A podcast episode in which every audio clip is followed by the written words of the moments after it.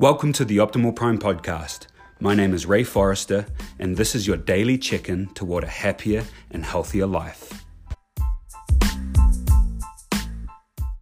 Accounting for our time is one of the smartest things that we can do if we want to improve our productivity and just improve our lives overall.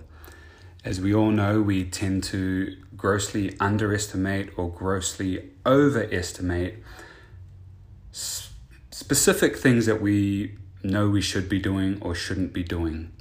Case in point, when talking with people about nutrition, people who are trying to lose weight usually underestimate how much they're really eating, and people who are trying to gain weight usually underestimate how much they're eating. And then when we have them record, simply just record what they're currently eating, it is a big wow moment. But this practice is so much more effective when we do it with our time.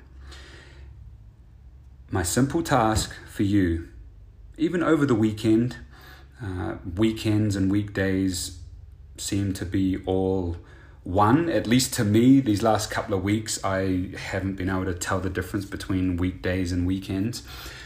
But simply record what you do with your time, whether you do that hour by hour or 15 minute increments, it's up to you.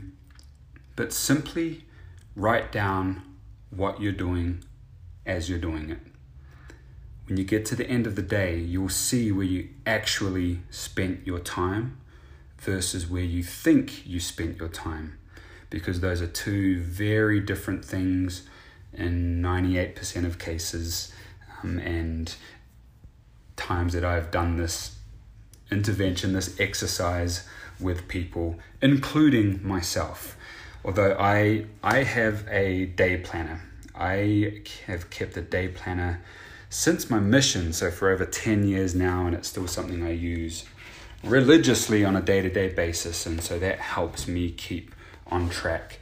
But sometimes I get a little lazy, and so when I go back and review, I can see where I've just effectively wasted time. So that's my simple task for you today. Over the next few days, just record what you do and when you do it, and you'll be able to see where you spend your time and therefore be able to stop doing certain things for so long or maybe increase the time you're doing with certain things. So I hope this helps. Have an awesome day, and we'll talk to you again tomorrow. Actually, next week.